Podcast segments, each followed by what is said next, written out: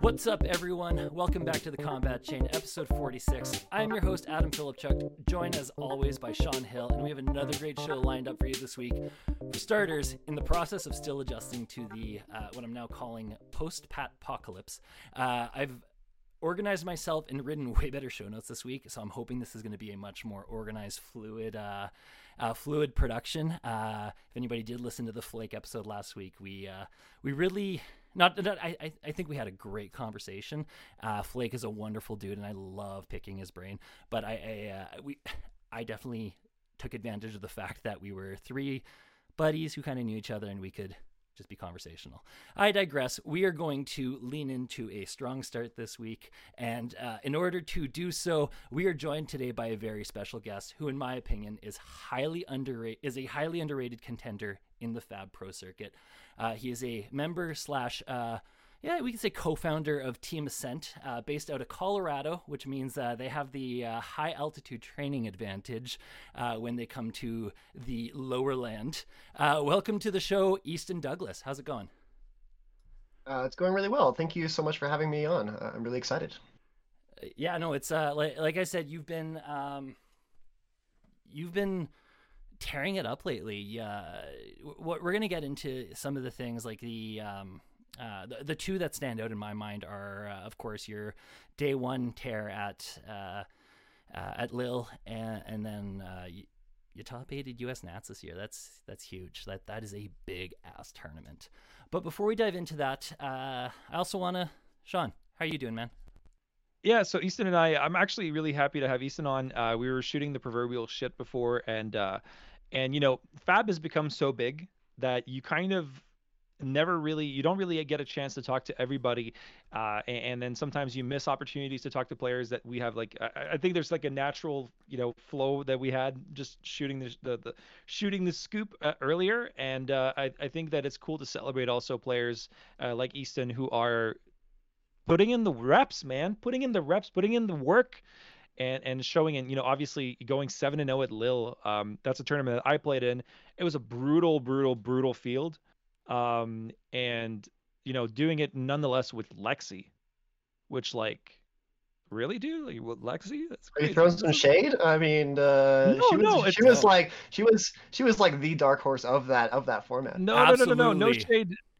No shade thrown. I think it was a genius call. Uh, I mean, like I'm I'm a simp. I'm a I'm a Prism player. So I walked into that and I got like well, we can talk about that later. Well, but yeah, like, well, it was not it wasn't good for me. It wasn't a good choice. Like I, I probably would have done better had I been like on, on one of the decks like Lexi. But um, there's still like that whole thing of like when you do really well in, in a in a big tournament, playing a character that is less played, right? Yeah.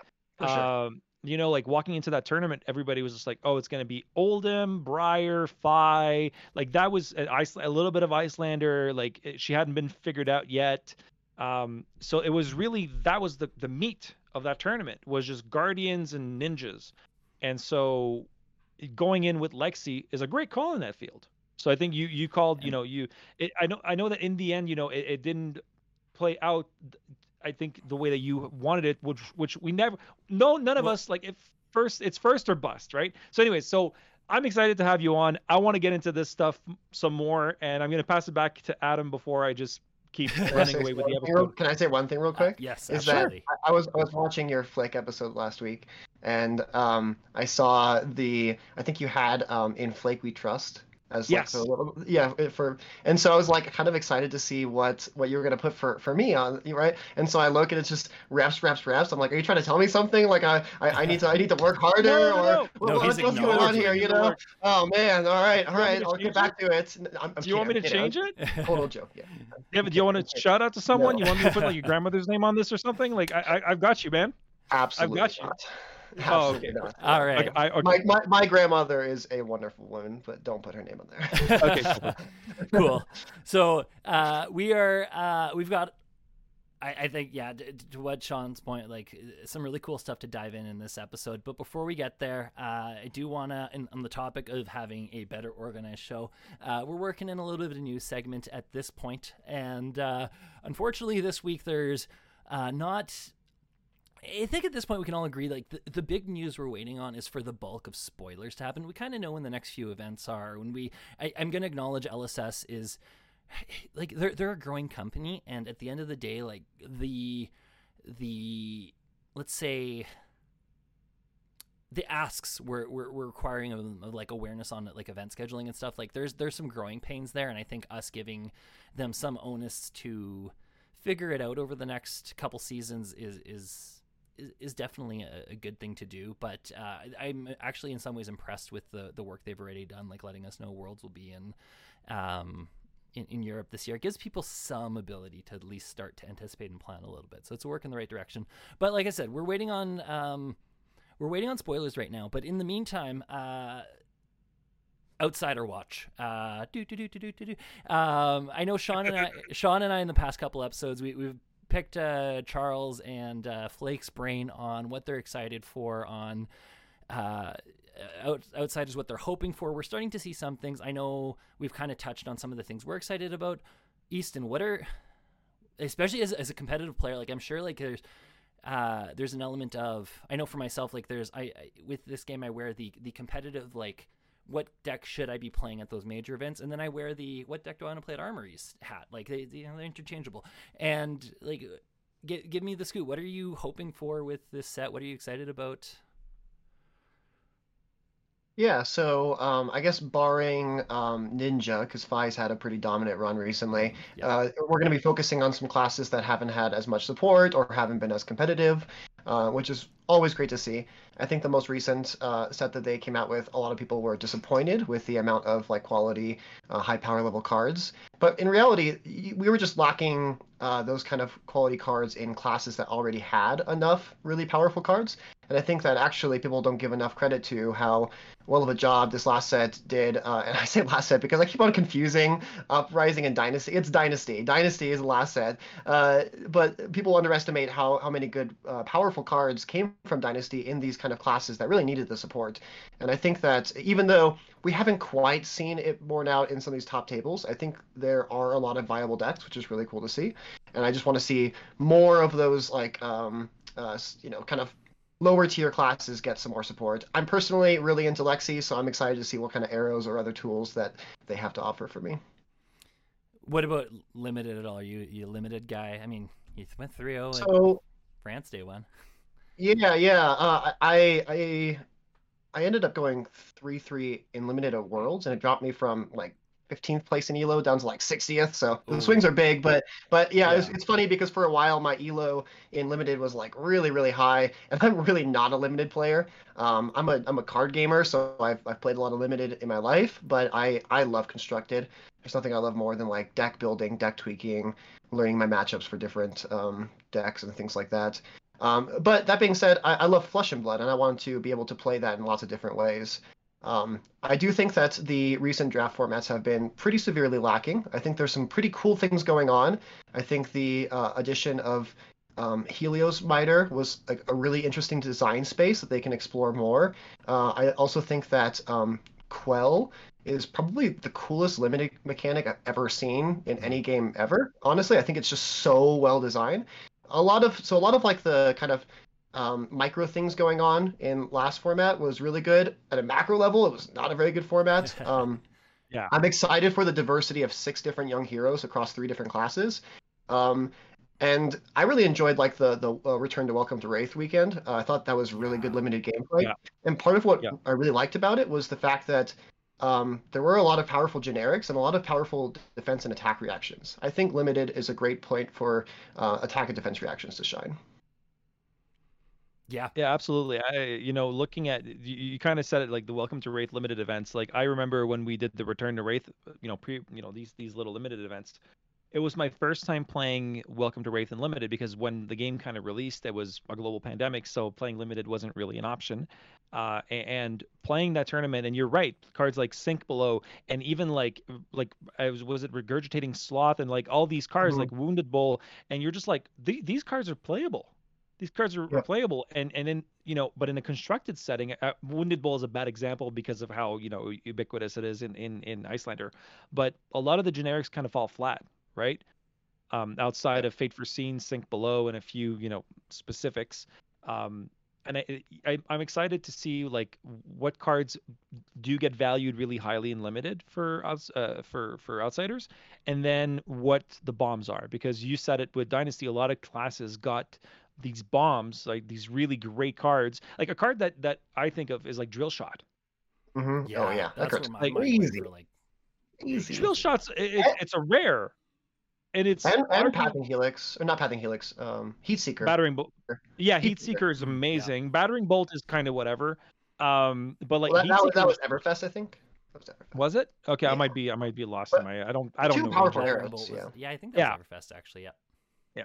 But yeah, you're right. Heat Seeker and Drill Shot, like those are two amazing cards, and, and I want to see more of those types of cards because you're right. Uh, in Everfest, a lot of the classes that got the good cards didn't really need them.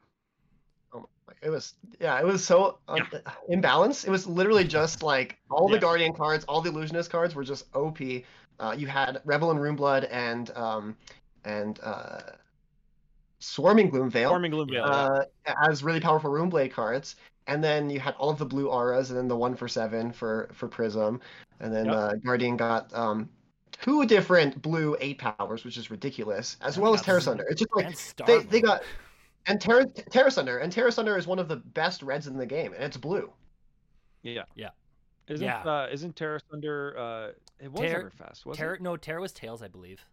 That's what I'm. Yeah, that's what I'm thinking. Terra Oh, was okay. was Tales. Well, just think you're, recently they That- all that whole that. block- It doesn't like, matter. I It doesn't think- matter. Yeah, yeah. I think Yeah. you can look at The at point is like it was so Go ahead. Pulverize. Pulverize. Pulverize, yeah, Yeah. yeah. There I- you go. That's what you meant. I think if we look at like the, the game uh, just quickly, I, I, I have had this observation where there's uh, in the development of the game, I, I almost at this point think of uh, Welcome to Rathe, Arc, and Crew as like the first block, and then the next block is uh, Tales.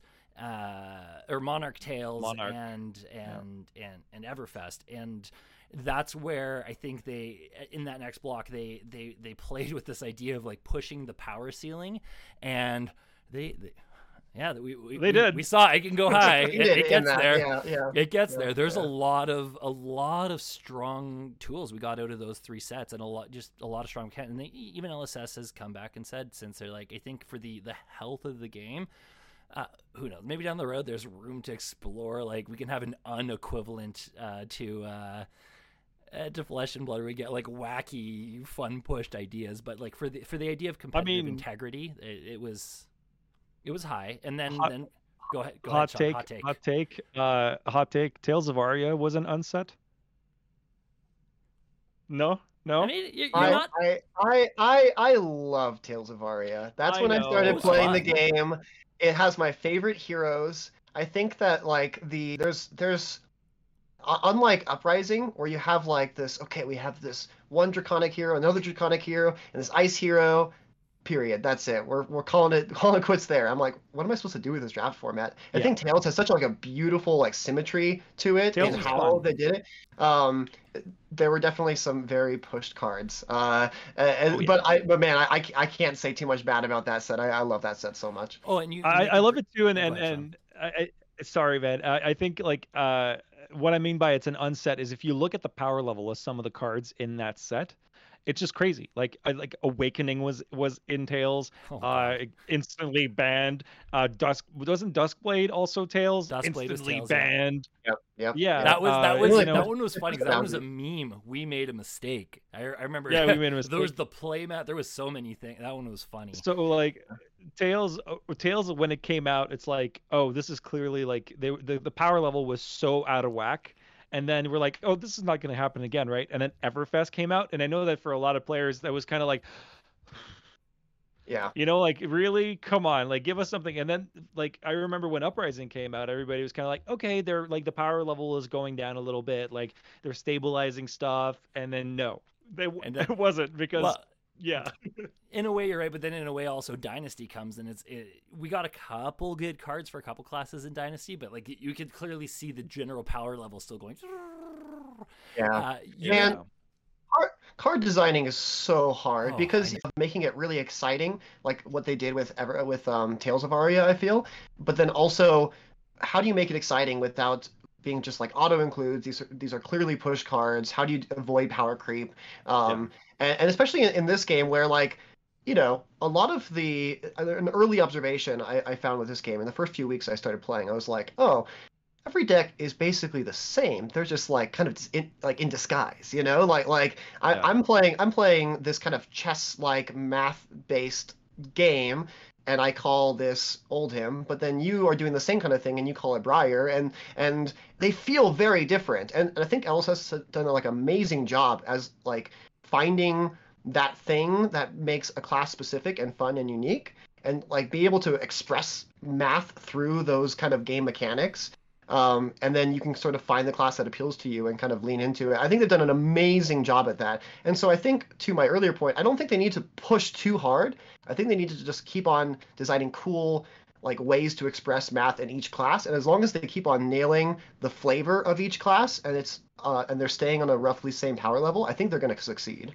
Absolutely, and I, I think to your point, I, I so many people buy into this game because this idea that thematically everything is so appropriate. You know, I I, I remember noticing that with when, I started playing Welcome to Rathe, even in in because I, I got access to Welcome to Rathe before anything else. So kitchen table wise, that's what I was playing, uh, Dorinthia versus Katsu, and just noticing these little details about like ninja, like this idea of going wide and and, and, these little pokes and stuff. Whereas like the the idea of a warrior, even um, the driving tempo with the sword and just like something a warrior esque kind of feeling. Guardian and, and, and brute were also really appropriate. So yeah, to your point, like it, th- that thematic piece, I think is going to be a huge part about what's going to make this game succeed. Uh, you hi- mentioned something else I want to talk about quickly. There's uh, you talked about how Tales was an amazing limited set, and I, I agree actually. Like though Tales Underrated. uh, yeah, Tales' impact on. I, I remember like when Tales first started like floating around and people started to learn how to play Tales as a limited set. There was a lot of complaints about it, but I think in hindsight it was people not understanding just how to m- maybe meta game the set. And I think I think there's been an element to that with maybe even Uprising, though I do think Uprising is a little bit more of a polarizing. Exp- I'm gonna say a moderate, more of a polarizing experience. I'm not going to go to say so high polarizing. I don't want to be like hot take level, but yeah, I'll acknowledge it. But where, where I'm going with this is I remember even back with Monarch when we first got Chane and people caught on to the uh, the big chain play. This is before Seeds got banned, and you could set up the end game of multiple seeds into big ass riff mines and it, it was Yeah. it was oppressive and when i remember in the bn bnr bn I, I can never keep track of which one it is the the the, uh, the the memo that that indicated that seeds would no longer be playable and constructed uh, the discussion in the the article was that the reason seeds got so pushed was because it, it it needed to be as such in in in limited. They were trying they were trying so hard to make this really fun limited set uh, that they they overdid it and um the, the- it, its impact on CC was way too pushed for what was the comparative power level at the time amongst other available things. Uh, and then yes, the next two releases, Tales and and, and Everfest, just drastically mess with that power level. But uh, the the, the point being that the the balance between draft or building a designing a set that not only can impact and have a good construct a good impact on the constructed play, but also a good impact on the limited play is to the further your point of card designing is not an easy balance. Uh, that minutia is not easy as well. So like yeah, kudos to everything LSS is doing at the end of the day. I think the fact that they've been so accountable up until this point has been like, yeah, we we know we're tweaking things, we're we're dialing it in, um, and and maybe outsiders won't be on the nose, like maybe it won't be exactly where it needs to be, but the fact that I, I trust them to just keep trying and, and dialing it in. Yeah, I think I made a joke once on this podcast. If you had like a, a little dial and one end is Yu Gi Oh and the other end is chess, LSS is yeah, tweaking that go? dial, and like we, Welcome to Rathe probably actually starts at a really good five, and then uh, as, as, you know as we dip into the as I described the block format, as we dip into the Monarch Tales Everfest block, we're like, okay, we're getting up to an eight to a nine, and they're like, no, we we need to dial that back. So now you know Dynasty. By the time we reach Dynasty, we're down like a three, and so we need to hopefully Outsiders yeah. gets us back to the five. Um, well, and I think that uh, to your point, I do think that um, where this game shines and what made me initially fall in love with it was that it is sort of that perfect balance between chess and card games. Those are the two games that are they're so easy to kind of reference. Yeah. Um, because um, there are there's so much overlap, and I think if you can find that perfect in between, like you're suggesting, then then you're um, then they're really succeeding. Absolutely, and I'm yeah. So uh, this has been actually some cool insight on on where to hope and just what to pay attention to with uh, with the next few sets we get, and I'm I'm excited to see what they got. They got to deliver on a they got to deliver on a good limited format for sure because yes, we have yes, they we do. have, the, we have these supplemental sets like we have these supplemental sets to infuse cards into CC, and so let's use them, but let's make sure that if it's a limited format, that it's really, really good. Okay. If there's not a single playable card, but it's a it's a good limited format, that's a success for me. Okay, yeah, I agree, and like I think like the one thing that I really liked about Uprising, though honestly it wasn't the great limited set, the the idea of token playables. You mentioned the Miter, the other one being the Phoenix Flame. Um, that yep. those like the crack bauble was an okay first. I understand the need for the crack bauble. This idea that because uh, like if we look the other biggest limited game is magic and the thing that makes magic just easier to draft is the fact that you can fill almost half your deck with a land station. So now out of the 45 cards you're going to draft you only need maybe 20 odd playables if you want like a half like there, there's obviously like eh, maybe the number is not quite 20 but like just the idea that you can you can substitute a lot of your and you have to substitute a lot of your deck to make it work it, it just gives you a lot more wiggle room and just flesh and blood draft doesn't provide that. The the, the experience is so much more punishing it's so much tighter. So i, I do think I, I even though i think hybrid cards are going to be a great move in that direction and i'm curious to see how hybrid cards make the draft set more playable but I, I am curious to see what and if they're going to do anything in the realm of, of token playables especially since it's another 14 card pack draft because two it's yeah. 16 cards two of them are tokens yeah i think we're going to see that again i'd be surprised if they it's, it's it's such a cool mechanic especially for limited play and in, in a game that is so like um you, you said it picks are so so important like uh, easton how many times have you been like pack, like pack three pick one and you're just uh, or sorry pack uh, pack one pick three and you're just like shit i have to make a decision like oh, isn't oh, yeah. that the worst yeah. feeling ever there's no there's no room to audible into a different strategy uh, like there was with Tales of Aria, for example. Yeah. Um, yeah. Uh, with Uprising, uh, but but simultaneously also Uprising had a lot of really interesting sideboard cards, but yes. I wasn't able to really really like express that part of the format because my picks I just had to like I had to make sure I had enough playables. This is why I kind of yeah. one of the reasons why I lean towards Fai drafting because I only needed 27. You know, I can uh, mm-hmm. uh, get my healing bombs and my oasis respites and things yep. like that in my sideboard and be able to actually have the space in my picks to actually take those tools um, because I knew I only needed you know 27 out of out of 42 or whatever uh, instead of instead of 30 which is it's so much there's no room it is it is because uh, the, the, the truth is that your last three cards you're getting every pack is scaff is, is garbage unless you, you're playing the roulette and you happen to be in the perfect spot where you get a playable uh, in those last three picks, odds are you're getting something for a class that you're you're not you're never going to field. Unless you're at uh, Pro Tour France, and then people were just like last picking Oasis Respite, which was crazy. I know, yeah. well, I mean, like you know, that draft. Pods, pods. I guess it, it really depends. Like I, my, I remember like my Canadian Nats was just the draft was. I, I, it was such a weird experience to be like around players that not necessarily didn't know what they were doing, but like we're passing cards and you're just like, okay, so you're clearly not on this. And then you're like, all right, cool. And then you get the next pack and you're like, well, you clearly are on this, so yeah. There's there's been moments where like I grab the thing and I'm like, I'm not supposed to look at my opponent, but I'm like, what? What, what are you yeah. doing? What are yeah. you doing, dude? Um. So, anyways, I, I I'm really hoping that limited is going to be strong. And one thing that is cool, like I'm not a limited player, never have been. Um, I've played limited, but it's not my thing. I, am a like kind of like you. I love constructed, um, and Flesh and Blood is a game that is designed by someone who loves limited. James yeah. James White has come out as saying that he loves limited. He thinks it's the lifeblood of the game, and limited has brought us cards like Duskblade and Seeds of Agony. And uh, it just we need to keep in mind also that when you're designing a set, even though the limited experience is very important, whatever you choose to do for your limited experience cannot not include the concept that most of your players will choose to play a constructed setting. It's true. That's really important. Um, and like I, I know from I'm a hobbyist game designer. I've designed a couple games. I've contributed to other couple games that have been kickstarted and whatever. Um, making a card game is really hard. It's it's hard. It's super costly.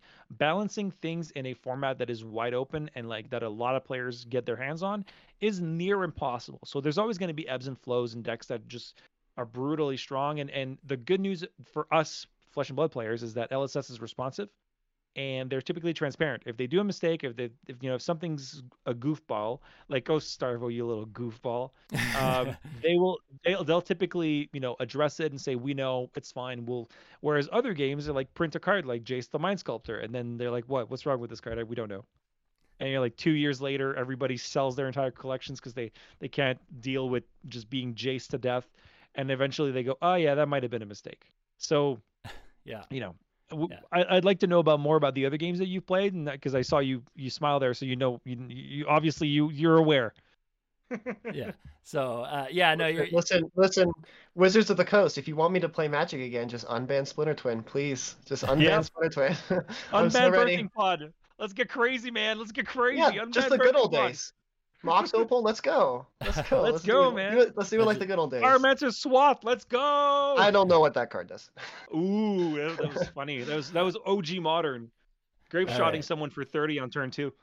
That is enough chat about a game that, as far as this podcast is concerned, uh, does not exist.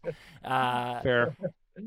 But that is uh, good, that good, good riddance. Good riddance. Fab yeah. is way better than, Fab. Than Magic, yeah. it is a much better and game. Yeah. I think yeah. To, to just cap everything we all said, like I think at the end of the day, the the fact that LSS just cares. Like yeah, it's like don't get me wrong. I'm sure when when WotC first started and all, like there were people and people who cared, and I'm sure even in WotC today there are people who care. They're stoked to be there, but at, at the end of the day, like I think it's we we all know like Hasbro does not it's it's it's about the yeah. money for them, and so. But that's enough about that. That was the news. Uh, a segment that ended up being almost entirely filled with uh, speculation and hope, and very little fact, which was very counter to what uh, the news is. Uh, but it's uh, very much news in 2023, man. Yeah, that's all news is in 2023. It's just emotions, no facts. Yeah.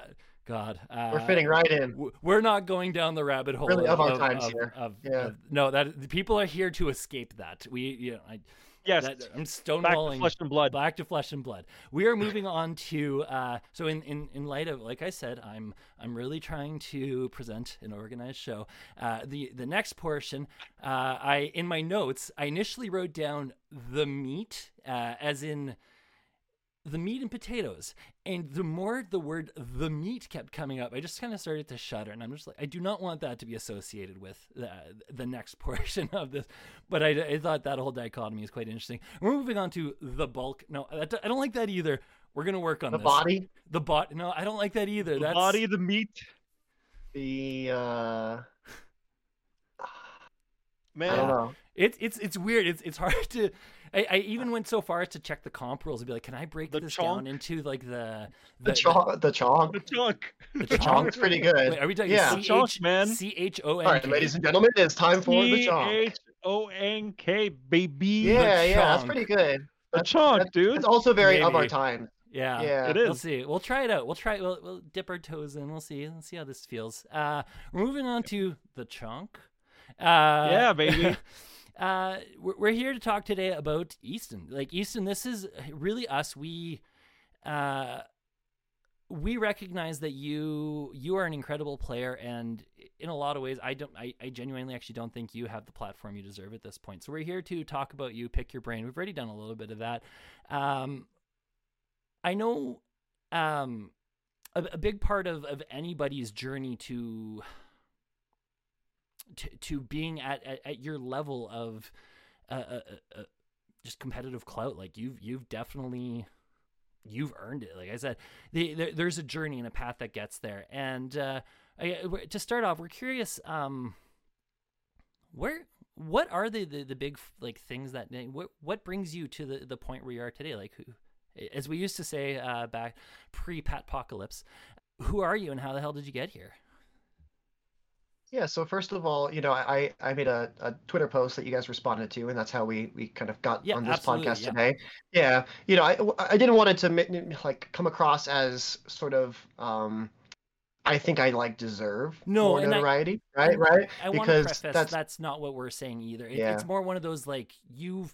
I think there are a few people in our scene still who just haven't had, for for one reason or another, either haven't had the chance to just really stand out yet, or just, the planets haven't aligned correctly for them. And it, this is when I yeah to, you you brought up the, the Twitter post when I saw that I didn't take that as a and I- uh, to, to, I wanted like our listeners to be aware like there's yeah. no sentiment of that. This this is purely like a no, dude. You are you you've got the chops, and we wanna we wanna chat with you about it.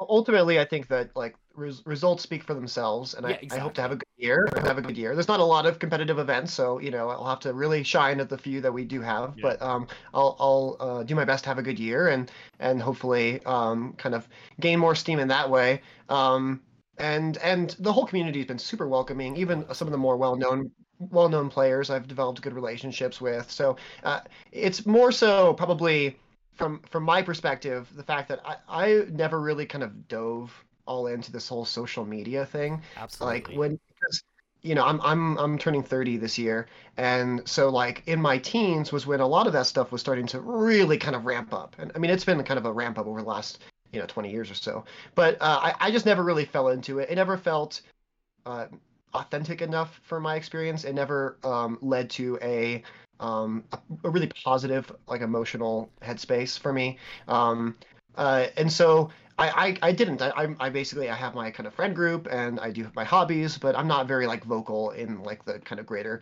internet scene. Um, and so Fab was like the first game uh, and the first kind of just um, community that I was a part of where I kind of changed my tune a little bit in that I, I just I kind of want to. And so a lot of that post is like, hey, this is kind of it's not really it's foreign for me. You know, it's it's not natural for me to kind of interact with the community in this kind of setting. But I want to, and I, I want to get to know all these awesome people because uh, one thing that's really cool about Fab is that it's brought a lot of people from different walks of life. And a lot less of just like um, magic converts, which which is what I am, admittedly. But like I was expecting a lot more of that, and what I've gotten is quite the opposite. Just like, I mean, the way people get into this game, uh, there's some of those like random stories. Like how how did you how is this the first card game that you started? There's so many players who this is the Yeah. first card game that they that they were playing, you know. And so anyway, back to the kind of point, which is that uh, I, I want to sort of put myself out there. I don't feel I, I deserve any kind of notoriety or whatever. I've had a couple good performances. I think that some strong players think highly of me as a player, uh, and that's great. I hope to continue to kind of prove those people right and and um, and whatnot. But um, yeah, I just want to kind of have more conversations about Fab. I want to grow. Um, hearing from other people's perspectives. Um, and anyway, that's kind of like gives you a little bit about myself as well as kind of why I'm I'm looking to kind of move forward in that way. So I don't know if that answered your question in the way you wanted, but there there you go. it's you know it's interesting it, it not in the context of like when I wrote down the question, it, it it's not the answer I was imagining getting, but it, I think it's actually you you bring up uh for me actually a, a few really cool um thoughts and, and insights because like uh I guess for starters, myself, I like j- just as a like I didn't come from a, a huge like I, I dabble in magic before I find flesh and blood, and so like to your point, like there uh, it, we do like there are a lot of different uh perspectives and, and walks of life in, in this game and it's really cool. But you you brought up this this point of um your associ- your your relationship with social media pre flesh and blood um and uh, that really resonated with me because I, I think I have a similar experience where growing up I, I had this view of like I started I developed this view of like social media almost being toxic. Like there's a lot of negativity, there's a lot of like people projecting things. There's a lot of, you know, your, your self-esteem gets impacted by um by your interaction with, with others or just the perception you see from it. Because one of the realities with generalized social media is people don't post for the most part. And I, I think it's cool that society's starting to shift this way. We're starting to have a mental shift of, hey, like, there's a good and bad side to life, and like, let's acknowledge both and just normalize it. But the for the most part, for the longest time, generalized social media didn't lean into that. All you saw was people's highlights, their highs, their good moments, and then when you're dealing with the minutia of life, like, and you that's all you see on someone on your feed, like that feels like shit. So you brought up this point of like you you don't you, you didn't really interact with social media pre this, and I was the same way. It wasn't even I, I still shun Facebook for the most part actually, but uh, Twitter, like Flesh and Blood Twitter, is a a really interesting space, like a very interesting space because and even Twitter on the whole, I think is still a, a, a, terrible cesspool play. Like there's a lot of bad things on Twitter, and um, some people with a, a, lot of money started poking around and probably not making it better. But um, the the we we have this little isolated roof above our heads that that protects us from all that somehow and we we live in our own little bubble in in flesh and blood twitter and it, it, to your point it's a really cool environment to be a part of because it's not about highlighting it, it's not about putting on this facade. It's it's it is very real. It's people who are just genuinely excited to be a part of and interact with each other. And i, I think I, I for me like i caught on to that and like the way you describe it i think like whether you had the, the conscious acknowledgement or not like I, I think like that's kind of the way you described it too. And i think that's such a cool a cool part of this community is just how on so many different levels we're inclusive and we just want to all have a hang home. Out. Yeah, hang out. Yeah, and, and sure. Coexist. That's that's not one of the big things for me because I, I played Magic for ten years, and the last tournament I ever played in Magic was at um, an LGS out here in Colorado, um, and it was a modern like 1K event, and I didn't really realize while I was in the tournament, but then kind of reflecting on the drive back, I was like, wow, that was I was miserable that entire time, yeah. um, and and, it, and a lot of it came down to I think in Magic, it's it's all kind of nebulous and hard to talk about. And and by the way, I have a, a lot of friends in Magic, uh, a lot of awesome people in Magic. Oh, absolutely. Uh, a lot of a lot of incredible people. But I would just say, as a whole, there's kind of this sense of when you're sitting down across from somebody, like they are your opponent, and you are here to defeat yeah. them, and and that's kind of like that's that's paramount in that interaction, right? You might be friendly, but that's secondarily, you know. And and in in Flesh and Blood um, that was kind of like honestly some growing pains for me. Um, because I definitely was very like there's me and my friends and then everyone else is the other and they're the enemy and we got to defeat them you know? And coming into flesh and blood it was so inclusive. Uh, if you'll allow me i'm just going to share like a quick quick story yeah uh, which is at uh, uh, tales of aria pre-release. Um, i had been playing the game for just a couple weeks and um, I, I, I went to the, uh, an lgs that i had never been to before. I knew one person um, from like another event, and everyone else I, I didn't. And I sat down and we started cracking open our packs, and um, I I just like opened a pack and I was like, oh hey look it's a it's a fabled it's it's a Korshem you know I opened Korshem at the release which nowadays is worth like nothing but uh but it was really cool right I mean no That's one knew that it was terrible yeah. yet yeah and so I you know I was like opened it up and I was like I showed this one person that would have been knew cool like, as well right yeah, yeah yeah Yeah. it was really nice looking I was like hey that's pretty cool and this guy was like he like like looked around the whole room. He was like hey everybody this guy opened up a Korshem. And everyone literally started like clapping and celebrating for me. It was like it was like It was weird. overwhelming. It was really weird. So i was like why the hell do you guys give an f about like what i just did? Just like you're supposed to be like jealous of of the fact that i got this not like happy for me right? That was just like a one of my early experiences where i was like okay this game's a little bit different. I i it's not what I'm used to. I'm used to kind of being closed off and and and me versus them, but but this game's a little different, and um, w- that was just one of many events that kind of led me to kind of change how I mentally was engaging this game. Um, less about trying to just like crush all my enemies and more about trying to Yeah. make a lot of friends and grow a lot and and help others grow and i can truly say that i think i've grown a lot in that way but but like honestly like i, I had a lot of like negative I don't know tendencies coming from the magic scene, and so uh, I have to thank Fab for kind of like working those out of me, you know. So I, definitely want to expand on that a little bit because um, I'm I'm I'm in the same spot as you. Like I I. If you watch the episode with Flake, we talked about the Cypher card games. Uh, I, I also played Magic for quite some time. We were, you know, to Adam's dismay, we were talking about, you know, modern and how good it used to be. Uh, and so, you know, Yeah, that conversation was woo right over my head. Yeah, Uh, but I get what you're saying, and it's funny because um, it- it- we'll get into teams and stuff later. Uh, I'm part of a team here uh, in in Quebec uh, called Team Awesome, uh, and so one of the things that one of our uh, of our team members pointed out, he goes, "I think I know why that dynamic is different in Flesh and Blood." And it's not in Magic because in Magic, and I, I'll I'll say the same thing as you. I actually retried recently to play Magic competitively, and there was that weird um, lack of engagement between players and you know when you're sitting in front of someone and this is this goes beyond that game and goes into a lot of other games but there's this kind of weird you know i have to figure you out you have to figure me out i don't want you to know and stuff um, in flesh and blood the first thing that you do when you sit in front of an opponent uh, outside of saying hi is you reveal your hero and revealing your hero what it does is it kind of opens this door of you're going to know a lot of information off the bat.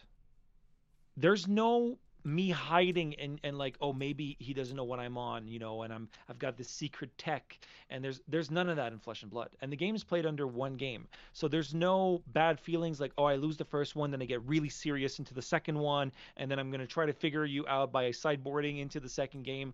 Flesh and blood kind of puts it all on the table um, and, and it creates an environment that is way more conducive to player engagement than other uh, products and I, I said something. Uh, I I say something about Flesh and Blood that I, I really think is it rings true. Is um, Flesh and Blood players? There's a big difference between Flesh and Blood players and a lot of other players, and that's we actually like playing our game. It's so fun. Yeah, yeah, it's so fun to We play. like playing the game. And, and also after yeah. after you lose, you can't just complain about getting mana screwed or mana flooded because you probably could have won that game if you if you had done better. Like every Yeah. game I play that I lose, like almost every game I play that I lose, I, I could have won. Like it's so Yeah, it, it- there's there's all every single game of Flesh and Blood outside of like blowouts is tight. Once you get to that level, it's like there's no just like oh you lose. It, it's most of the games you know there's there's a, back and forth, and um, and you also said something interesting. Uh, you said you know a lot of players playing Flesh and Blood, this is their first game. This is their Mhm. first foray into card games and you know you and i were veteran players of, of other card games adam's also played other card games um, but like we i also find that a lot of players who used to play games that are no longer being supported are finding them their way into uh, into flesh and blood. Like um, a lot of my my teammates are old destiny players uh, star wars destiny or they're they're um, world of warcraft trading card game players right? So Mhm. I, it creates this like nook for players who really love the game they're involved in and love their hero and feel a sense of belonging and that's flourishing into a beautiful uh, community. And that community is also uh, leading to you know i mentioned my team but you're part of a of a big team you're part of team ascent. Yeah, yeah. you know and i, I think that that's um that you know let we can talk about um we can talk about your team in a little bit but one of the the, the first times that i had ever seen a team ascent jersey was at pro tour lille.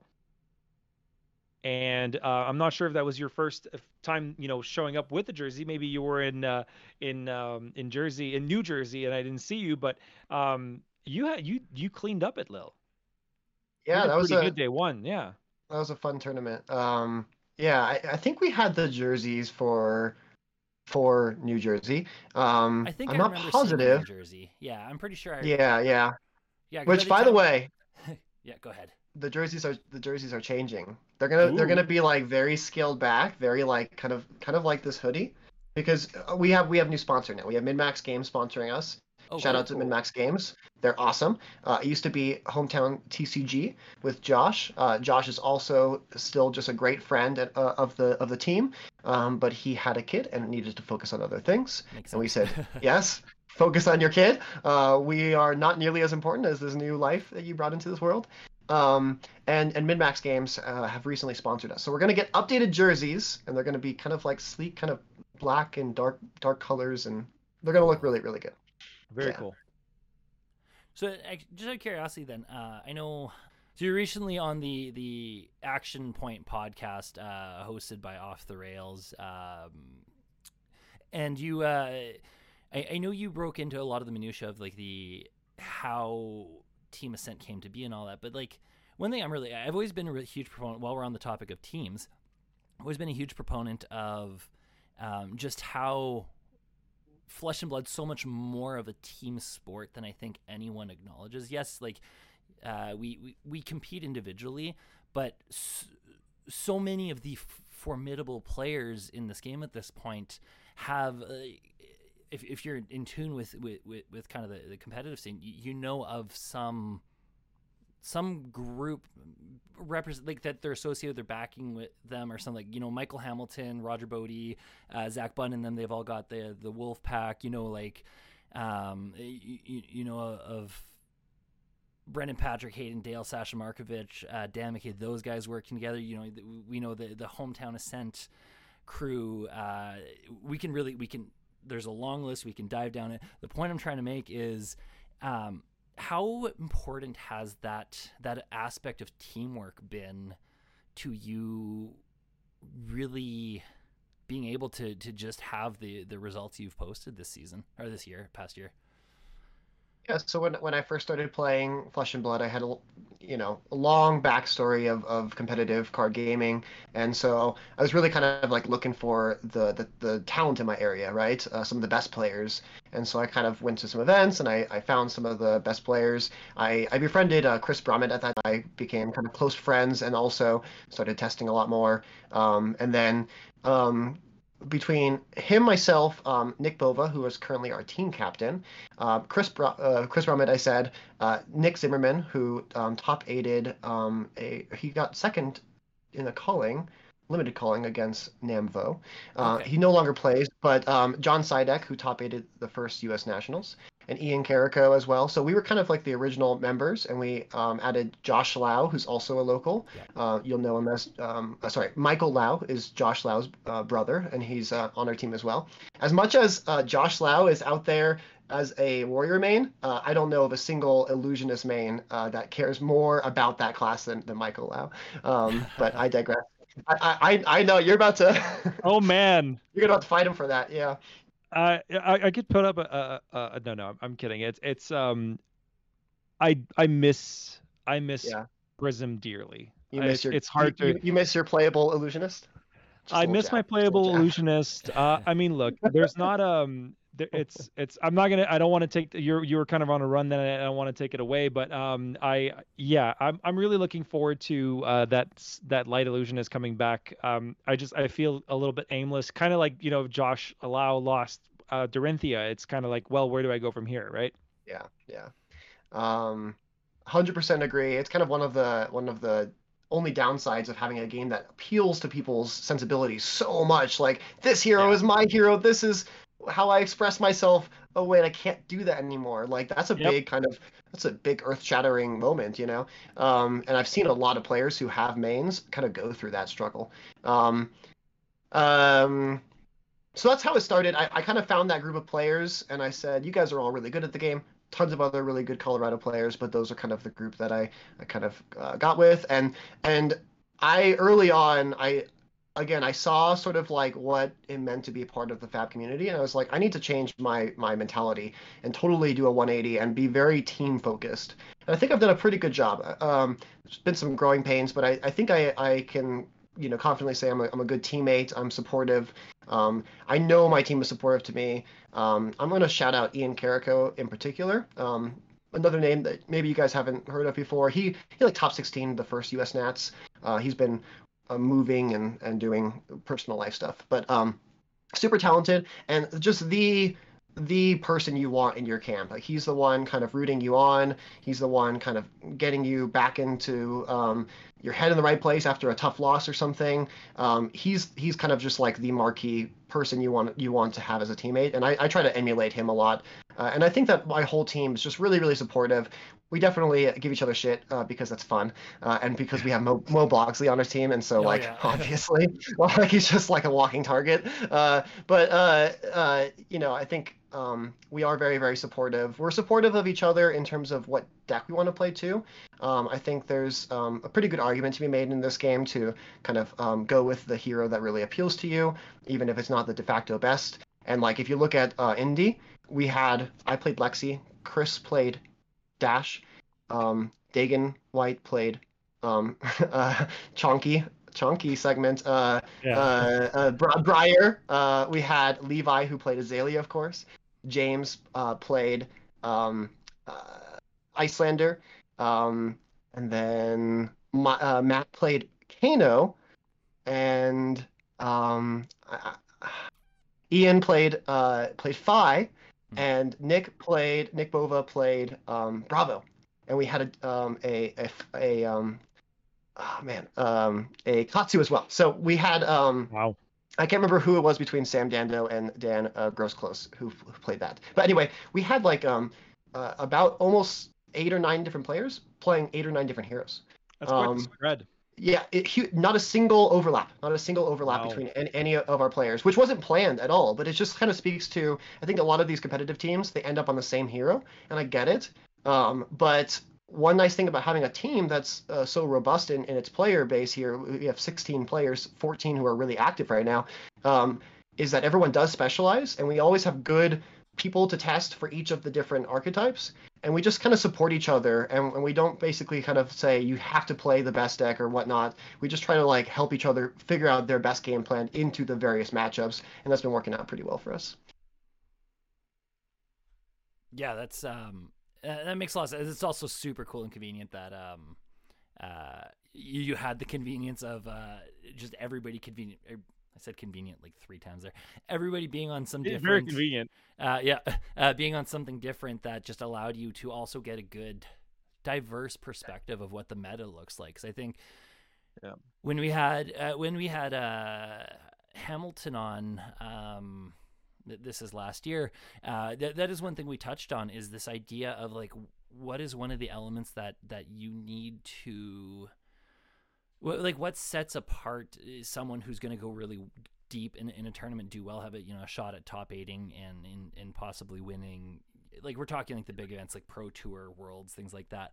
And uh, one of the things is just uh, Hamilton stressed on this idea of just you, you, you may, maybe you're not going to recognize every single deck that could show up that could show up but if you have this general understanding to start with of what the different factors are and how they can impact your game plan and like how to interact with their game plan which like in the the, the scenario you just described you do get that from just everybody having such a different approach. And then you all work together to just a understand your your internal game plan but also just understand how all the different game plans align. And then that just sets you up to be ready for so many different matchups because Sean even talked about like the idea of like how you know you, at the start of a match you, you present a hero you don't know what flavor of hero that is like you have to hedge you have to like you you have to have Yeah. a, a knowledge of what all the different things can be going on with that hero and so that's that that is a, a really cool part and just I think brings back to the the idea like how much of a team aspect this game really does emphasize for those who who Yeah. really want to step up and, and and take that that that next level to uh to just competing at, at major events um because I, I think the, this notion of, of just being able to absorb all the information figure it all out on your own is just eh, unless you're Yeah. Michael Hamilton uh it, it just it's Well, one of the things, uh, one of the things, and sorry to interject, but one No, of the things. Easton, you, that you that, that you mentioned, um, that I, I I think kind of rings true in this sense too. It's if you look at a, any card game objectively, and, and Flesh and Blood is no exception, is you're essentially playing the same math game. What will differentiate your experience is the flavor. But goddamn, you have to understand what the flavors are if you want to be able to like play this freaking game. If you if you walk in like you've probably experienced this as a as a Lexi player. I sure as shit have experienced this as a, pr- a Prism player. You show your your opponent, and your opponent grabs the card and reads it. Yeah. Right, and you go, "Oh, I've got this in the bag," because I'm playing on such a different flavor profile than anything you're presenting. It's the same thing with Lexi. Like I I lost to the Ice Shock Charmers build Mm. like the multiple blue shock charmers build because Yeah. I didn't even know it existed. It was like Yeah. a weird thing. It was like the first time I played against it, and it absolutely wiped the floor with my face. Like the guy chilling ice veined me for like my entire hand plus then some, and so I, I think that's interesting. And having a crew that will specialize in different things and will be aware, you kind of you're able to kind of all reconvene and go, hey, this is what I'm bringing in everybody, what do I need to be worried about? And then you have the guardian player. It's like, hey, you need to be worried about that. And the, the ranger player, hey, worry about this. And then you guys can all kind of tweak in this like kind of weird, you know, forum that you you all you all have within your team, which I think is is brilliant. Yeah, you know, know thy enemy for sure. Uh, you want to be able to understand. I felt like um, I, I remember the first um, winter, so this would have been um, winter of 2021, um, when I was I was just starting with the game, right? Tales had been out for a couple months or so, and everyone was kind of taking a break. I was like, I have some catching up to do because I need to understand what all of these different classes do, you know. And so that was kind of like my learning the cards winter, and and uh, th- this winter I got to actually kind of take a, a break from the game. But the point is like, um, you know, just like get a stock deck list and play a few games uh, on Talishar with with uh, a hero you don't know. It- It's going to be way more valuable than jamming the hundredth game of Lexi. I'm telling this to myself Yeah. because I have a hard time playing anything other than Lexi. Once you start playing Lexi, it's just so fun. Um, but uh, you know, it's it's really good. I think one other thing with that is that people who have a passion for one of these more fringe decks or tier two decks, whatever you want to call them, um, but also have a passion for being competitive. I think that one thing I am interested in doing, uh, and I think our team is good at doing, is encouraging that rather than than like discouraging it. Because oftentimes they're kind of sheepishly like hey can i get a game against like the meta heroes i know you don't want to test against me because like who cares about whatever insert uh, fringe deck here. Um, but like you will face them so get some games in there in there um, and then just try to test against everything sure as you get closer to a major event maybe prioritize your testing against the decks you really know you're going to see a lot of but there's a lot of value to uh, You would uh, say it, but I just I had to. I uh yeah I have a I have a, a friend who is one of the most passionate Levia um, players in the world so I, I wouldn't dare speak speak negatively about about uh, that very powerful brute hero that oftentimes kills herself. Uh, yes, mm. well well put. Live by Levia, die I mean, by look, Levia. Yeah, exactly. But I, I I like the the idea of like passion and being like passion driven. But you're right. Um, oftentimes being like I have to play something that's not what I like to play just because I want to get a better understanding of the game. And and like to anybody who's listening to this and say, hey, what is flesh and blood? Or you know, it'd be a weird starting point. But like, let's say you know you're you're trying to see how do I get better. My first advice to anybody getting into the game is play Dorinthia to understand Yeah, how that's a good reactions work point. Yeah. play Bravo or Guardian to, uh, or or Ninja to understand how defense reactions work because for a long time Katsu was you know really defense heavy reaction heavy. If you want to understand how to just say I don't care how the game works and try something different, play Kano.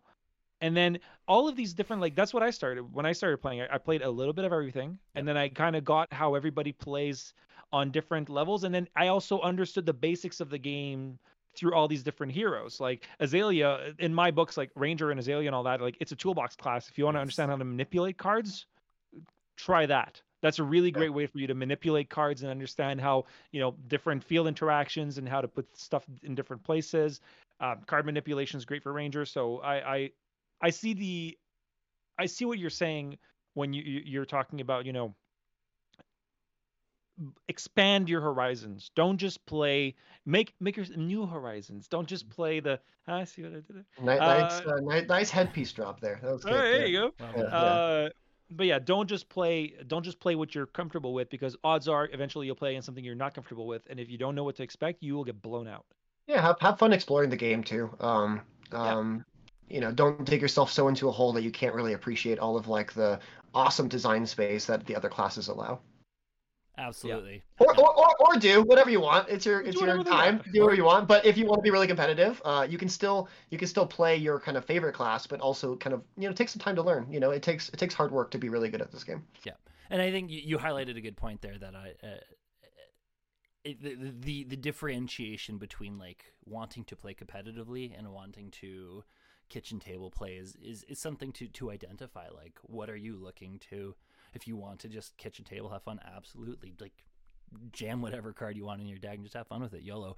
But like it, yeah if, if to, to your point uh, easton like in that world of like identifying okay i want to i want to level up that that is definitely one of the places to look at is just understanding the meta understanding all the different pieces.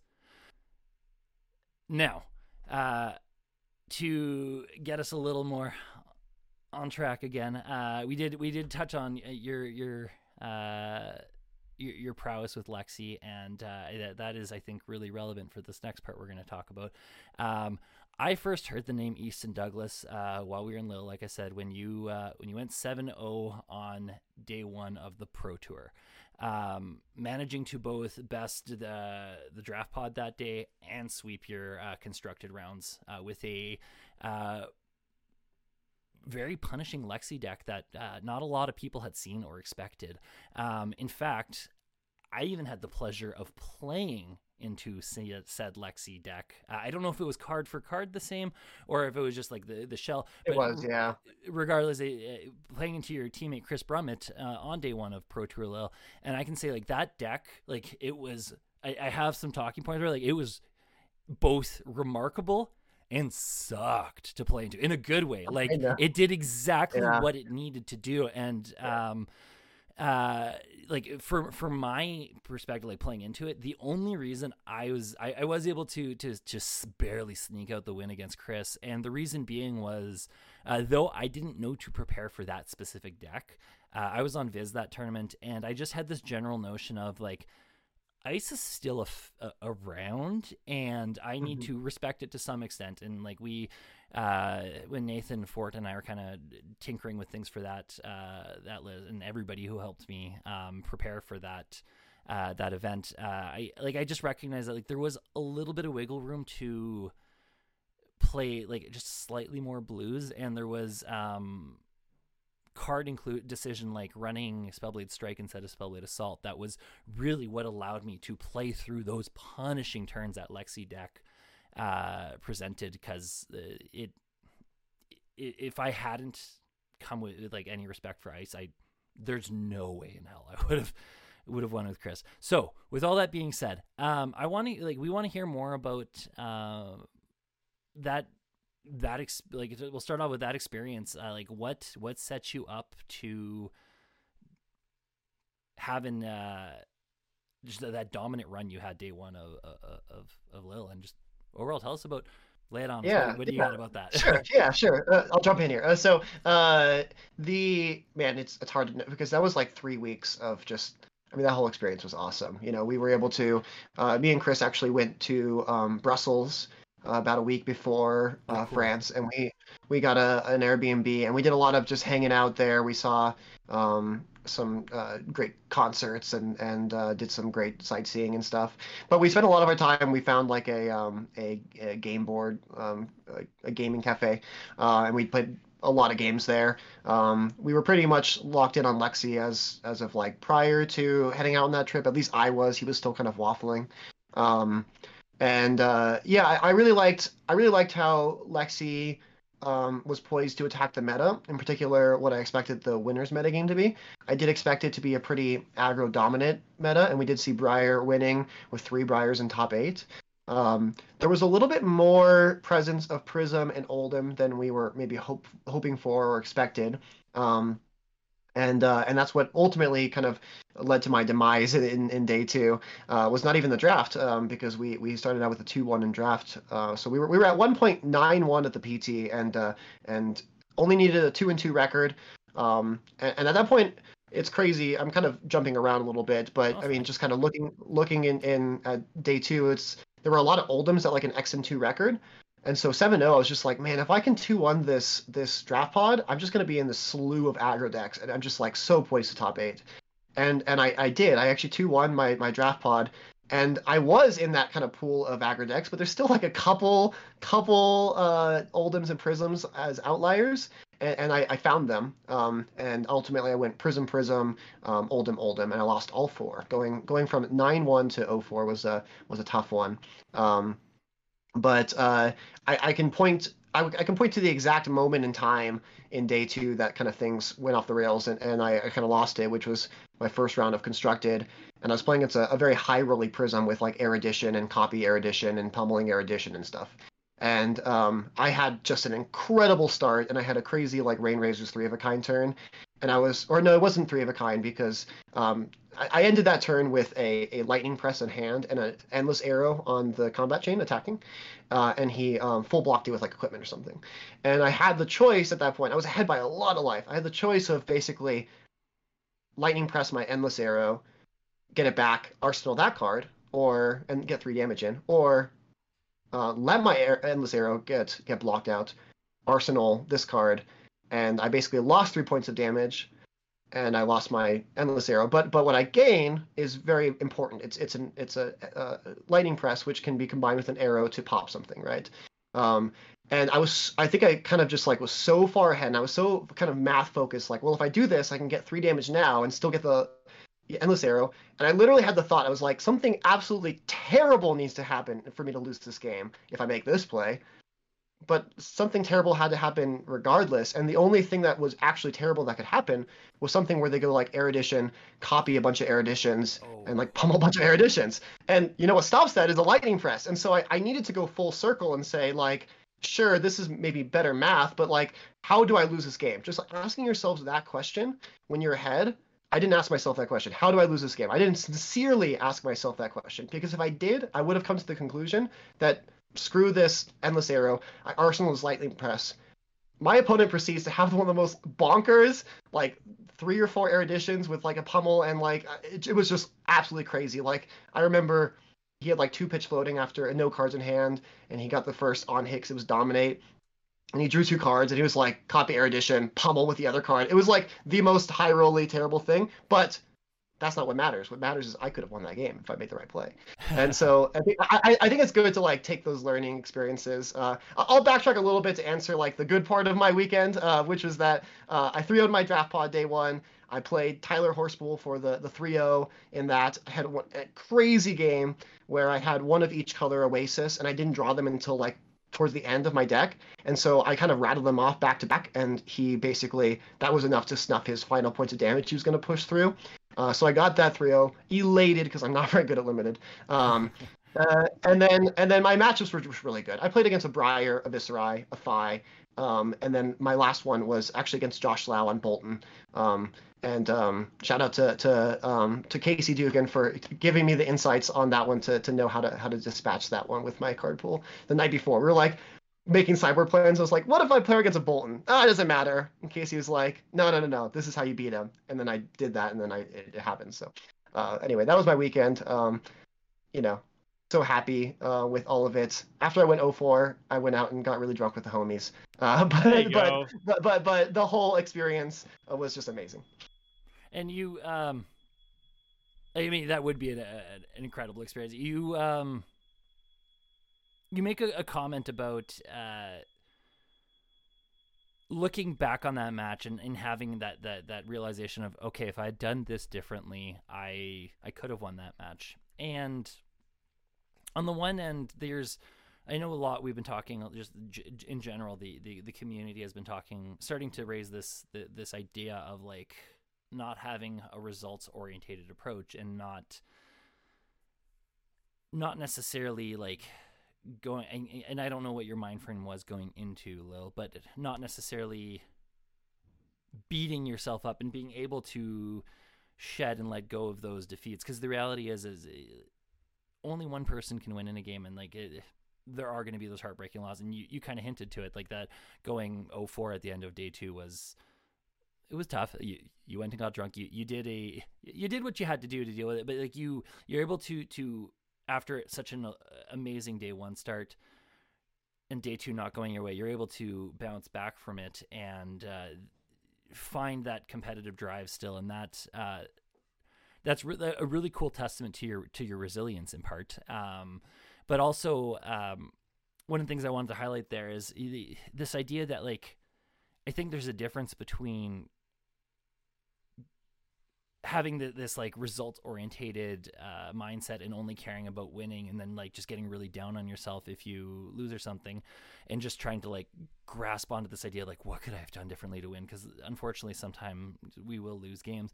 But the flip side of one thing that i attribute to my ability to to, to find insight and level up in this game is just being not necessarily critical but giving myself permission to just also look back on every game without judgment. You know, the ones that went well, the ones that didn't go well, and just be like, okay, where did I have agency in that game? And just taking the time to understand this concept of like where where were the decision points that I I could have done something differently. And like in your case, you talk about like there's a very key moment where I could have set up, uh, you know, have a lightning press ready to go for as a toolbox for so many different things and uh, being able to I, am sure look back on um, on that match just critically without I, I hope without any kind of like judgment towards yourself or anything oh yeah. I mean it, it's hard in the moment you know Absolutely. after going uh, you know I, I, you're so close to, to something so big yeah. in your in your career and then it kind of all falls apart. Um so it, it's it's harder in the moment and no one's going to be perfect in the moment and be able to kind of be like well i'm just happy that my opponent won. You know? Uh even though like that's a pretty good argument. Just like you know you're always happy when you win. Why can't you be happy when they win? It's they're going through the same thing. Um, but but you definitely you don't want to um, put yourself into sort of like a psychological prison um, where you're sort of like playing out this counterfactual over and over again of like what if what if what if like what if I yeah. just what if I just arsenal that lightning press then I go, then I just need to go one three from there, and suddenly I don't go Prism Oldhim Oldhim in my pairings because it's still just like aggro at the top at that point. I get an easy matchup. I'm locked. I'm first seed. Like it's very easy to sort of like replay these things and then just like um, you know, get kind of trapped in it and can't really kind of move on from that. And you have to because ultimately you're going to be borrowing from your your future achievements if you are caught up on the lack of achievement that you that you could have gotten, right? Because you didn't. You got to move on. Yeah, absolutely. And on the topic of moving on, you uh, we're gonna get there in a moment because you you do so remarkably in one of your uh, your upcoming event. Like if we're looking at this from the perspective like we, we just finished France and we don't know what's coming next, the road for you is really cool. Uh, but before we get there, uh, there is something I want to touch on with the and even as you were telling your story about like playing the the, the, the Prism. Um, and talking about the, the lightning press that I think that even that interaction there was something that came to my mind that that covers the next point I wanted to, to talk about. And there's one of the cool things I noticed when I was playing Chris Brummett on that Lexi list you guys worked on. And um, I, I like I I don't know how you guys perceived this per se, but I think this is just such a genius part about why that deck was so good, and I credit you guys to really coming up with something cool. There was you, there was this concept in that deck of this, uh, the way everything synergized with this idea of threat of activation and in the, mm, in the yeah. context where you talk about like the, the lightning press i think even furthermore if you play down the line of of you arsenal at lightning press at some point you're likely going to reveal it before well there, there then there's this the, the if we want to talk about what's really cool about flesh and blood and the idea of all these different decision points there is a world where maybe you then Eh, you're denying yourself an extra arsenal, arsenal slot, but do you want to keep that lightning press hidden so your opponent doesn't know you have it? But in in the the realm I'm going down, the cool thing about threat of activation in that light is like not only once you reveal the lightning press do you gain a go again off of it for whatever you need to do on your turn, but now your opponent has to go, oh shit, he's got that lightning press just sitting there, and he's gonna have to. They're gonna have to start playing around it, like not only playing around it from the sense of like uh, an on hit or something like that. But in the case of Prism, uh, in, in, the relevant relevant minutia of that matchup, uh, even the, the like you said, the potential to pop something, and if they know that you have just this popper on a stick, now they have to take that into account and, and, and play accordingly. And uh, the other point that I thought was really cool about the threat of activation was when I, I noticed with uh, Red Arctic Incarceration. That was the one that stood out to me where the, the lines I, I observed Chris oh, Brummett right. taking uh, uh, in that deck, yeah, absolutely. I like. I remember pre that, like looking at Arctic and being like, I don't, I don't see like red, blue Arctic made sense in Iyslander, like is it, it fits in, but red Arctic, I was like, when do you play this? But the cool thing about that one was you, and, and I think in a lot of a lot of scenarios, you actually weren't playing it, but it was this idea that I can arsenal the Arctic Incarceration, reveal it, give my opponent a frostbite, putting them already in a position where they now have to start thinking about how am I going to play through this on my next turn? Am I going to play through this on my next turn? But now your opponent knows you have the Arctic Incarceration. So there's also this variable of, okay, if I hold my hand to block, it maybe when on their last go again for their turn, they actually don't attack me one more time. They play the Arctic Incarceration instead and just screw me over anyway. Like it was just, it, it created such this cool. It, it, it wasn't fun for the opponent by any means, but that's that's not the point. Like it was the point being, it was a very, just such a powerful like lose lose interaction that I stood out to me as just a really big moment for like, oh wow, this is a this deck means something. Yeah, that that the whole theory behind that list was like a put your opponent into situations where they were damned if they do, damned if they don't. And a lot of that was where we put the um where we put the slots of interaction and what cards we chose because I realized pretty early on that sure, if you wanted to just be the aggro decks, you just put like this totally all in ice lexi deck up there and you'll just you'll beat them every time basically. And and no big deal right? Um but that that deck was just so weak against a lot of the rest of the field um, against like Yeah. prism. Uh, you don't have a prayer against either guardian. Uh, and so uh, i was very interested in like what do i actually need to be favored? Like i want to be maybe 70 75% into these aggro decks i don't need to be 90 95 but i, I want to be like 70 you know? So what do i need for that? And and what we kind of found was that like because lexi has this ability where when you flip it up you disrupt them and then when you play it you disrupt them um, you have two forms of interaction of interaction with just one card. And the reason we chose Lexi for that tournament is because everyone was like building their aggro decks to be like, this is, I'm gonna make the most busted perfect pitch five card hand. And so a single frostbite really disrupted that. Yeah. And and and if you add just a little bit more to that, it's even more. So what we did is we had rainbow winter's bites. We had nine copies of winter's bites. We didn't have any of like the the ice fuse arrows because those you have to play it out, and half half the time you're not even fusing. Like you can't hold on to that stuff. But you have nine winter's bites, and then you had um, three Arctic incarcerations, and you had a handful of like ice quakes.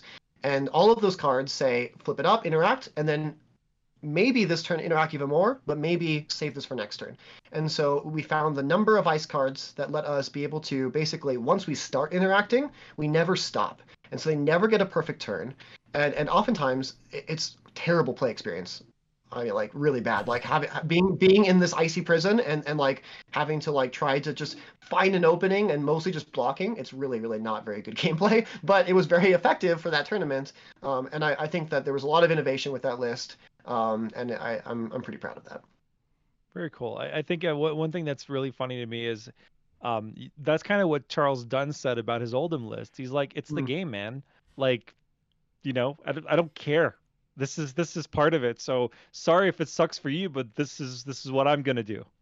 At the pro tour level, you better expect that. Well, Um, absolutely. may- May, maybe I shouldn't have uh, tortured maybe all of my local armory players as much as I did with that Lexi deck. but, uh, Dude, uh, hey, I was showing up the with like nine art incar- incar- incarceration and Winter's Bite at locals. Come on, man. Have you Listen, no I- shame? I, was testing for the PT. I respect my, my local players to give me good games to test for the PT. You know, uh, to that point, I'll be honest. My That's fair.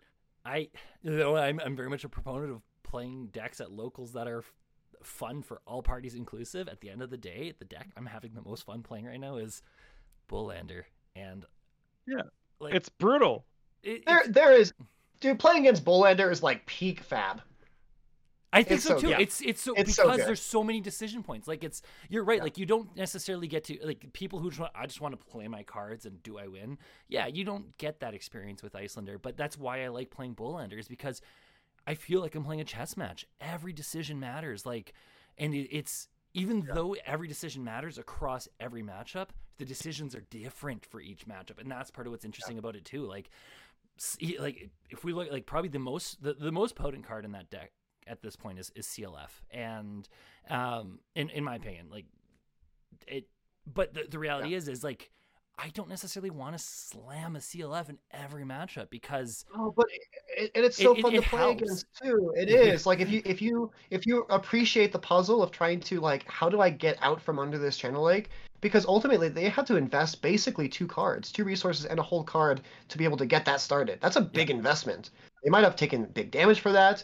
They might have you know done uh, done that instead of attacking, and so they're sacrificing something. So how do you take their sacrifice and capitalize on that and get out from that channel lake into a position where you are sort of like being able to um, punish them for that own, own channel lake? That's like a, a very valuable line of play that a lot of decks can kind of try to do against Iyslander that they they struggle. Um, with because because the mentally it's very like frustrating you know but if you can get over that frustrating it's actually an incredible puzzle to solve every time I agree. I, but I, I also appreciate that it's it's not for everyone. Like I said, some people. I know, wanna, yeah, like, it- I know, I know, I know. And, Yeah. and that that's totally fair too. Like uh, there, there's no wrong way to play a card game at the end of the day. And I do want to say shout out to my darn. locals. They've been very good sports about it. You gosh darn ice players taking the fun out of the game. yeah Yeah. yeah i know I, I'm- i'm the bad guy guys it's me It's No, me. no, it's no, good. it's, it's great. Ice is necessary though. It keeps the game accountable. Like just like Wizard is necessary. Like even if like Yeah. they're not always fun to play into. Like the reality is is the if you like if if you remove decks that keep decks in check, the game changes drastically, and I think it probably opens up more toxic play patterns. Yeah, exactly, exactly. I, I, I- I like I think I think everything's fun to play into. Um Yeah. except for maybe like an aggro mirror. Not not super fun to me, but everything else, like everything else is really fun and fab. I think yeah, I think the game is so flavorful and so interesting that it just it, it leads it lends itself to very interesting games. Like I've never played a game of Flesh and Blood out, outside of just getting like brutally rolled by a briar once. I've never played a flesh a game of Flesh and Blood where I was like, well, this was bullshit. Yeah, and that's Yeah. even even the the, the the the polarizing matchups are so not polarizing compared to other games and like their their auto loss. Well, Um, there was yeah there was Superlatives. this idea yeah i mean there was this idea at some point like i sat down a- and i was playing kano against this guy playing prism and i'm just like i sat down and the guy's like reveal the hero i'm like well this is gonna go your way like th- and i knew they, there was no like oh i should have gotten that it's like no this is like a 90-10 like what the hell am i supposed to do It's- I That just It makes the ten percent that you win so sweet. oh, I know. You and know? I, And if, you it, if, it, Yeah, if it wasn't yeah. a 90-10, you wouldn't feel so good for the Uh, 10, you know? yeah, Yeah, you live yeah, for that. yeah. Uh, s- speaking. All right, so moving on to our uh, our uh, like I, I, I our last big talking point uh, uh, of the show. I I, I kind of hinted at this in a few different ways. Um, you're uh, on the topic of of getting those big wins and all that different stuff. You uh, your road takes you to a. Though unfortunately you don't manage to get all the way, we this is where we see the the the the birth of Bullander and that's what ends up taking down US Nats at the end of the day. You have a, a, UN, a US Nats uh, this past year. You have a remarkable run. Uh, it was Oldhim, I believe you were playing, right? Um, Yes, yes, Yeah. Oldhim, which is my my, my main. Yeah, okay, at this point, and you uh, you has been, yeah. you took you took them pretty much all the way to the end in the biggest, the hardest nationals uh, by far in the world. Um, like we're and we're talking like exponentially. So like I, I, I think most people are aware, but like the average nationals we're looking at somewhere between at most 100 and some, but most of them I think are below 100. And US Nats is like five, 600, something like that, maybe four or 500. I don't know. It's it's a large number. So so top aiding that that event was was was no small feat. Um, what was that experience like for you? Uh, yeah, it was it was incredible. It was um, kind of surreal. Also, I had so many kind of close calls with uh, large Magic events, but I just kind of never broke through, and so that was that was a big deal. Just kind of getting that top eight. Um, uh, shout out to Jan, uh, uh, Dan Rakowski, who was my win winning in, uh, and we were actually featured, and that was that game was really really good. Although you can tell the sort of like or I can tell that like the the pressure of of kind of the weight of that match and knowing it was a win and in, it, it really kind of like it got me and I was just playing so cerebrally, very slow paced, more slow than I normally do. And we actually like um, that that match goes all the way basically to time, and and he ends up taking the final hammer swing that gives me the win there. Uh, the reason he does is because we kind of talk through it and we figure out that um, I I am going to sort of deterministically win that game with enough time. Mm. Um, but but there actually wasn't like time on the clock, and so on my final turn I swing for four, and and he basically he said he uh, asked the judges he was like, hey, I can't get penalized for like choosing not to block when I, I have the cards to do so, and they said no, and he said no blocks, and so um, that was kind of on a razor's edge too, where I, I felt like I kind of earned my slot based off my my play over the game. Uh, um, but but also kind of like it was there was so much pressure on me that like I, I was playing a little bit slower than I, I normally do and uh, I, you know barely got over the edge but it was kind of good guy good guy Dan for kind of yeah, for taking, a, to, to taking that final baller, swing yeah that's a yeah move. Do really really cool Yeah. thing yeah yeah um so I, I I- I think very highly of, of that guy and also michael hamilton I, I put both of those two people in kind of a similar category where man Oh, yeah. they're just always dialed in like there's no there's no kind of like ego or emotions or things taking over. Like they're just playing good fab and i respect those players a lot. Um i do i do because because he took that final hammer swing i kind of have this desire to kind of like just slam dunk my next top eight. Like you know first seed like not even close. Like i ended up being like um in the you know fourth place because i won that round. I could have still won the next one but still it's just like i think i still have that desire to like i'm always going to have that kind of feeling to, to prove myself you know?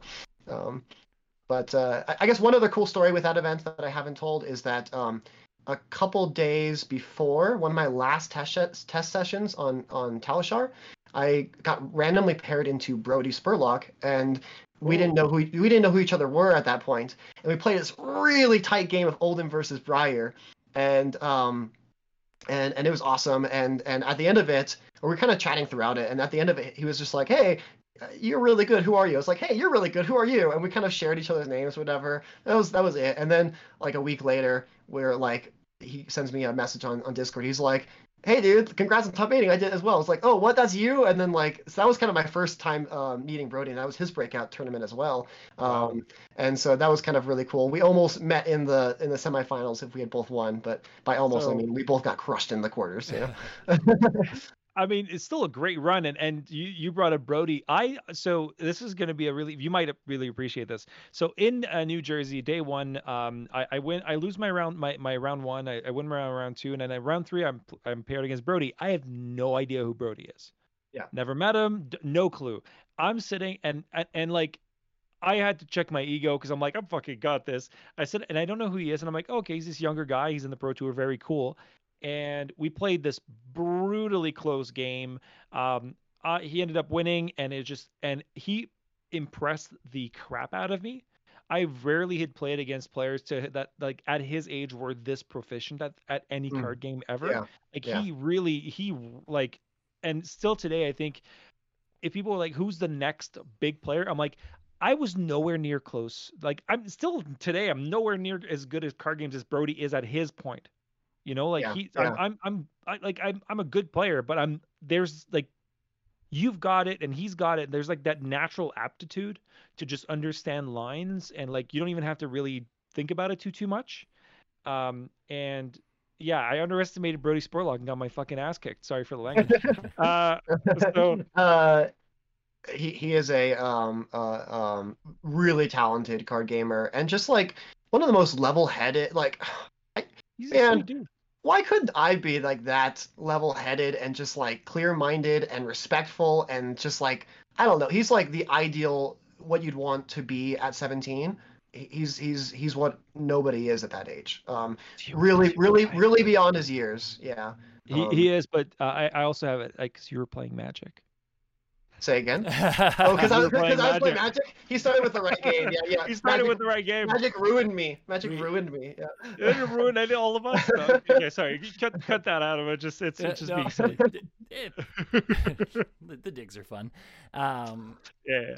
super cool though. I, I, I think I'm I'm looking at the clock here and I'm thinking this. Uh, we should probably get to the point of, of wrapping this up, but I, I do want to Yeah, highlight sure. that this is. Uh, this has been a, really a really cool chat, uh, East and I. There's been so many points I think throughout this conversation where uh, I, I don't know if I speak I don't want to speak on behalf of Shawn, but there's like there's been so many. I'm like, ooh, I like I wanted to dive into that and dive into this. Like there's so many Yeah. places where I think we could have gone, cool places still. And uh, the reality is is just it, we can only cram so much into an hour, an hour and a bit. This will be a little over an hour, but I think uh, that'll be fine. Um, but so I think we'll eh, we'll cap it at that with this idea that we definitely I think have to get you back at some point. Um, and we can I'd love to, love to be back. Yeah. yeah we can we can get past the formality of getting to just get to know you and and, and dive just into some cool minutia and, and see where the conversation goes but uh, Oh, yeah. that'll be that'll be for the future times and something for uh, the listeners to look forward to uh, in the meantime i want to say easton thank you so much for for joining us um once again i don't I don't want to put words in shawn's mouth but i, I yeah we uh I really enjoyed hated this it. conversation. It's- He wants me gone so bad right now. yeah.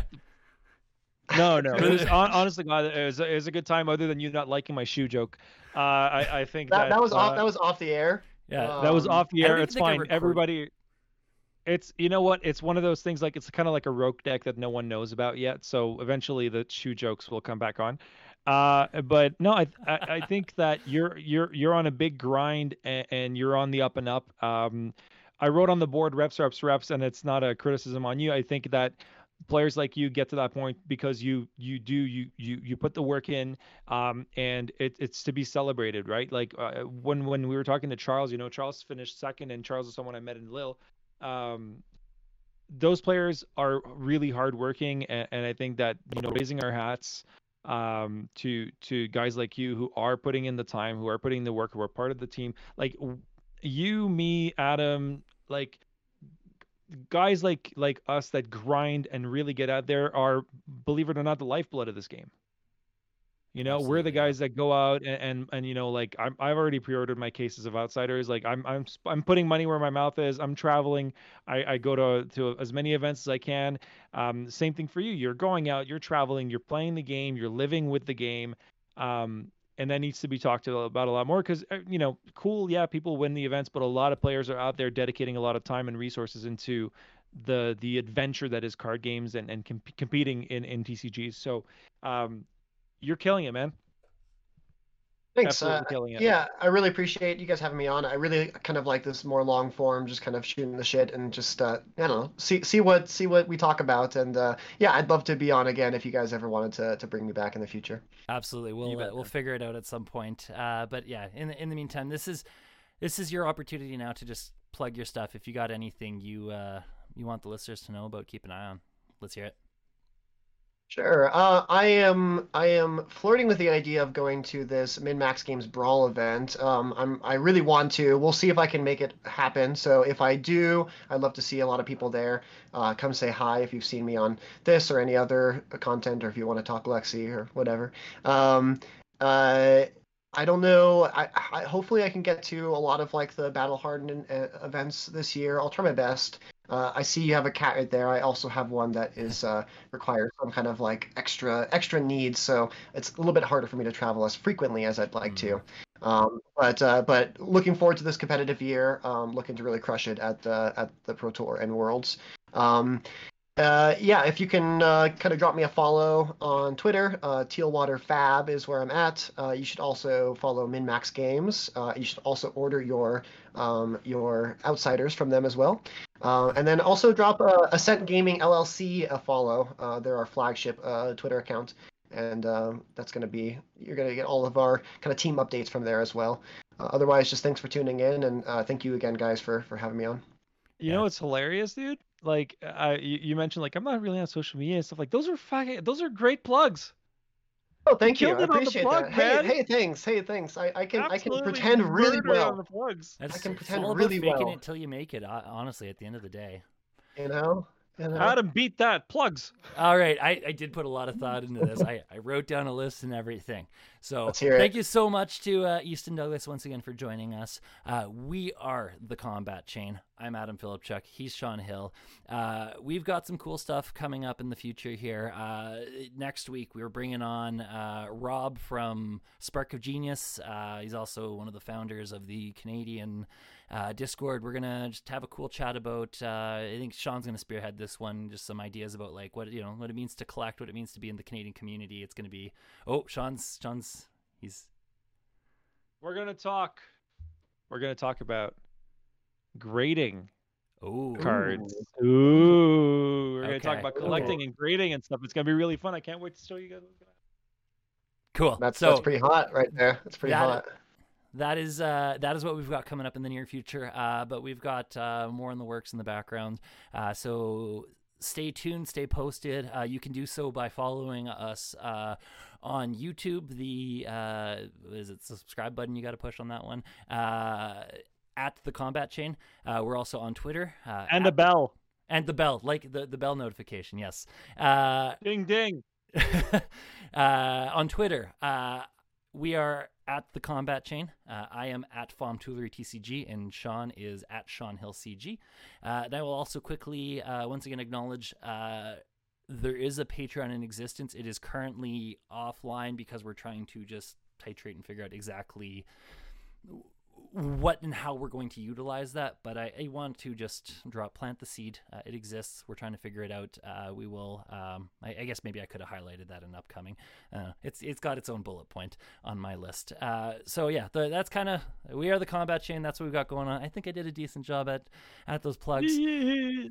You did good. I wasn't paying attention because I dropped my tunic as I was putting it back.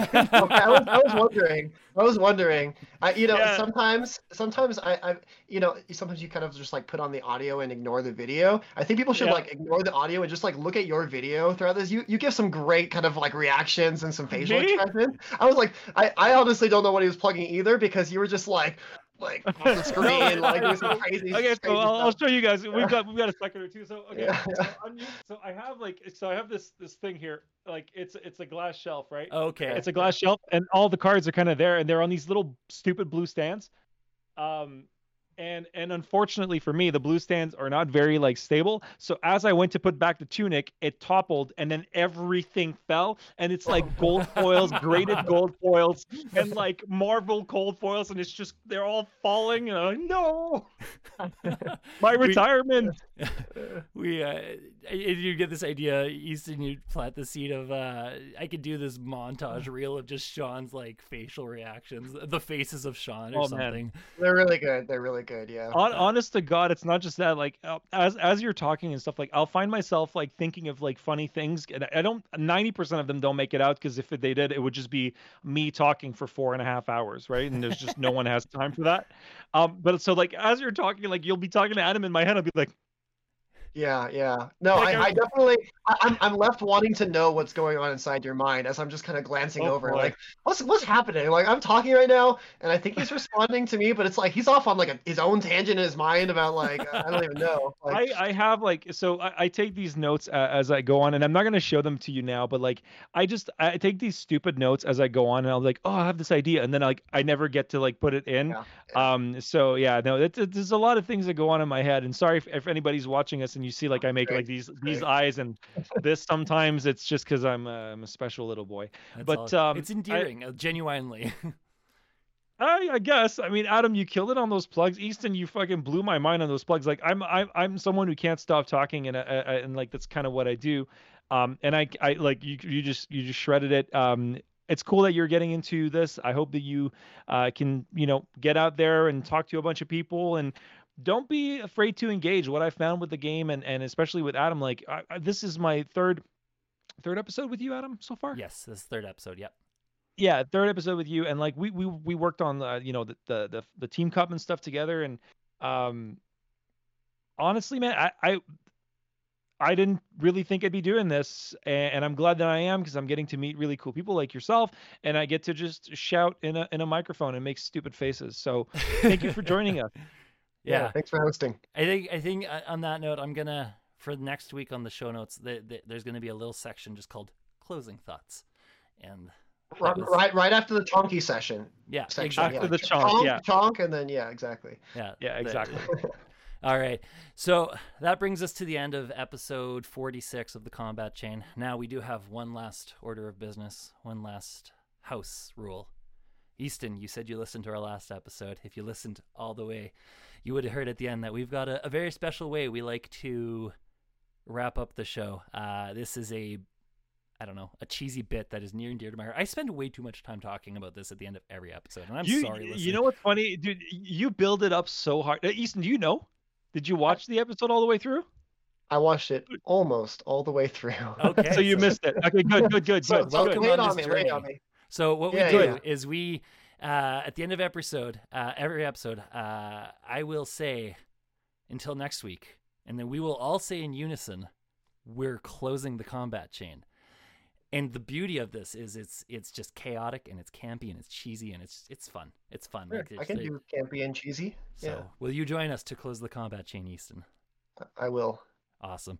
Well, that brings us to the end of episode 46 of the Combat Chain po- podcast. Uh, once again, thank you so much, Easton, for joining us. Uh, thank you, Shawn, for joining on this journey with me too. Um, thank you, you listeners, for for for being a part of this and sticking with us through through, through just all of this. We're, we're we're finding our own. I actually feel really good about the future of the combat chain, and uh, yeah, we, we look to the future. But until then, until next week, we're, We're closing, the combat. the combat chain. Hey, hey, that wasn't bad. Not bad, not bad. Also, my cat joined me for the very end. Hey, what's your Hi, cat's name? cat. He's, uh, it, it's Stripes. I, I didn't rename him. Um, that's that's the name he had when I adopted him. Uh, I learned afterwards that cats don't care um, about Oh, their names. don't. But, I'm pretty sure but, every cat also I- thinks their name is. yeah, exactly. But but but I was like, I can't rename. Like he's used to it, you know. But uh, yeah, I always feel the need to apologize for the very basic cat name. Ah, no, I love it. All right, and we It's are all good. Hey there. clear. And I've got my beast. My beast is coming in now. Hi, buddy. Oh, do we all do we all have the cats, or do you have a dog? No, no, I have a puppy. I have, a pu- I have Okay, this guy nice, right here. This, nice. this shitty Little, little, puppy, little puppy, little puppy. Yeah, That's little techie. He's very loud. Sorry.